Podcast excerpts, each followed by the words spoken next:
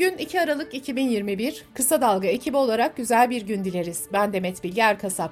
Gündemin önemli gelişmelerinden derleyerek hazırladığımız Kısa Dalga Bülten başlıyor. Türkiye'de gündem yine faiz ve kurdaki dalgalanmalardı. Merkez Bankası dün piyasaya doğrudan müdahale etti. Bankadan yapılan açıklamada döviz kurlarında görülen sağlıksız fiyat oluşumları nedeniyle piyasaya satım yönünde doğrudan müdahale edilmektedir denildi. Bu müdahaleyle Cumhurbaşkanı Erdoğan'ın önceki gece yaptığı açıklamayla 13 liranın üzerine çıkan dolar düştü. Ancak Erdoğan'ın dünkü grup toplantısındaki faiz sözlerinin ardından kur yeniden yükseldi. Dolar ve euro gün içinde dalgalı bir seyir izledi. Bu arada bir hatırlatma yapalım. Merkez Bankası son olarak doğrudan döviz müdahalesini Ocak 2014'te 3,15 milyar dolarlık satışla yapmıştı. Cumhurbaşkanı Erdoğan partisinin grup toplantısında faiz konusundaki açıklamalarını sürdürdü. Erdoğan şunları söyledi. Yüksek faizden ne kadar rahatsız olduğumu cümle alem bilir. Hiçbir zaman faizci olmadım, bugün de değilim, yarın da olmayacağım. Kur dediğin, enflasyon dediğin bugün artar, yarın düşer. Erdoğan konuşmasında stokçulara da sert sözlerle seslendi. Stokçulara bu ülkeyi mezar edeceğiz, stokçuluk dinimizde haramdır, bedelini ödeteceğiz dedi. CHP Genel Başkanı Kemal Kılıçdaroğlu Erdoğan'ın konuşmaları sırasında Türk lirasının değer kaybetmesine ilişkin şu yorumu yaptı.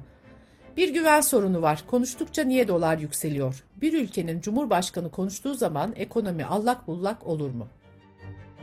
Gündemdeki bir diğer önemli gelişme de Alparslan Türkeş Vakfı'nın düzenlediği Türkeş anmasına yönelik saldırılar, sonrasındaki suçlamalar ve tehdit açıklamalarıydı.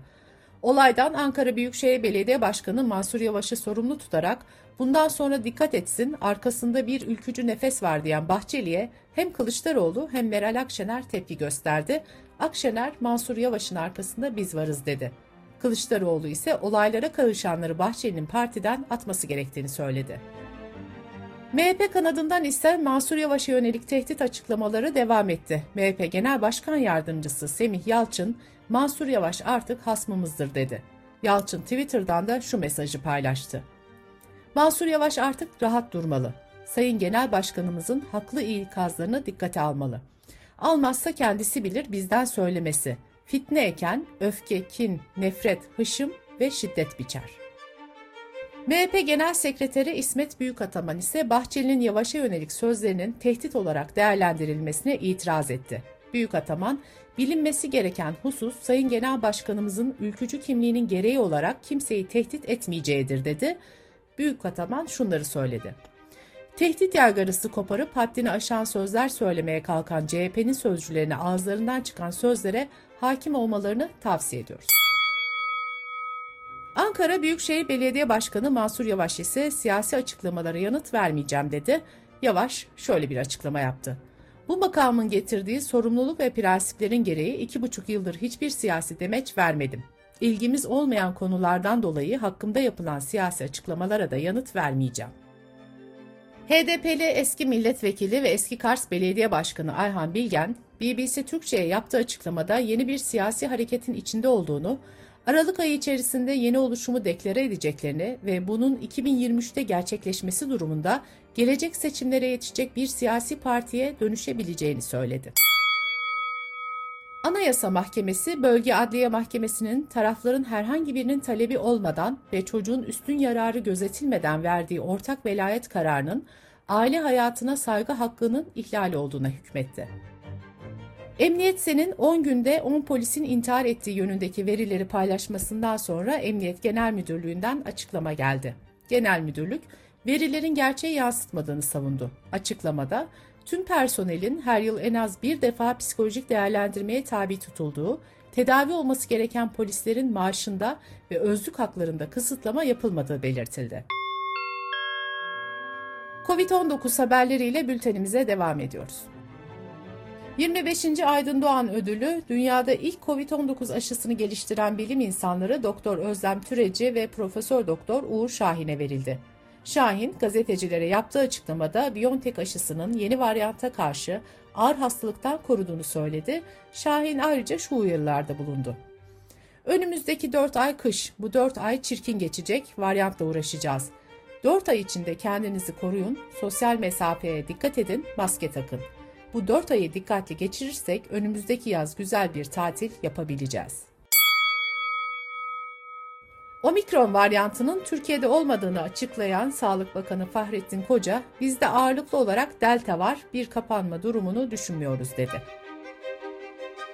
Dünya Sağlık Örgütü koronavirüsün yeni varyantı Omikron'un ortaya çıktığı Afrika ülkelerine yönelik seyahat kısıtlamalarını eleştirdi. Örgütten yapılan açıklamada üye ülkelerin varyanta karşı akılcı ve orantılı tedbirler alınması istendi. Sırada ekonomi haberleri var. İstanbul Ticaret Odası Kasım ayına ilişkin perakende ve toptan fiyat endekslerini yayınladı. İstanbul'da perakende fiyatlar bir önceki aya göre %4.71, bir önceki yılın aynı ayına göre ise %24.05 arttı. Asgari ücret tespit komisyonu dün çalışmalarına başladı. Çalışma ve Sosyal Güvenlik Bakanı Vedat Bilgin, biz enflasyonun ya da ekonomideki dalgalanmanın karşısında çalışanı koruyacak bir asgari ücret belirleyeceğiz dedi. Deutsche Welle Türkçe'nin 128 milyar dolar nerede sorusunu 7,5 ay sonra yanıtlayan Merkez Bankası, 128 milyar dolarla reel sektör, finans kesimi ve kamu kurumlarının ihtiyaçlarının karşılandığını savundu. İzmir'de suya %18, Eskişehir'de ise %20 zam yapıldı. Kahve fiyatları sene başından bu yana %300 civarında yükselerek kilogramı 150 liraya ulaştı. Esnaf bu yükselişte döviz artışının yanı sıra olumsuz hava şartları navlun maliyetlerinin etkili olduğunu belirtti. Merkez Bankası'nın ödeme hizmetleri ve elektronik para ihracıyla ödeme hizmeti sağlayıcıları hakkında yönetmelik resmi gazetede yayımlandı. Yönetmelikte elektronik para ihraç etmek için en az 5 milyon lira sermaye şartı getirildi. Dış politika ve dünyadan gelişmelerle bültenimize devam ediyoruz. Tarihte ilk kez bir IŞİD üyesi Ezidi soykırımından hüküm giydi. Almanya'da bir mahkeme Iraklı IŞİD üyesi Taha El Cumali'yi müebbet hapse mahkum etti. Irak'ta seçimleri Şii din adamı Mukteda Es-Sadr'ın kazandığı resmileşti. Resmi sonuçlara göre ikinci güç Sünni ittifak olurken İran yanlısı Fetih büyük kan kaybına uğradı. Belarus Devlet Başkanı Lukashenko, NATO'nun Almanya'daki Amerikan nükleer başlıklarını Doğu Avrupa'ya taşıması durumunda Rusya'nın nükleer silahlarına ev sahipliği yapmaya hazır olduklarını söyledi. NASA, dünyadan binlerce ışık yılı uzakta yeni bir gezegen keşfetti. Yeni gezegende bir yıl sadece 16 saat sürüyor. Yeni gezegenin en sıcak ikinci gezegen olduğu ifade ediliyor. Bültenimizi kısa dalgadan bir öneriyle tamamlıyoruz. Rengin Arslan Ne Nasıl programının bu bölümünde pandemi şartlarında eğitimi Amsterdam Üniversitesi'nden Dr. Tomris Cesuroğlu ile konuşuyor. Kısa Dalga.net adresimizden ve podcast platformlarından dinleyebilirsiniz. Gözünüz kulağınız bizde olsun. Kısa Dalga Medya.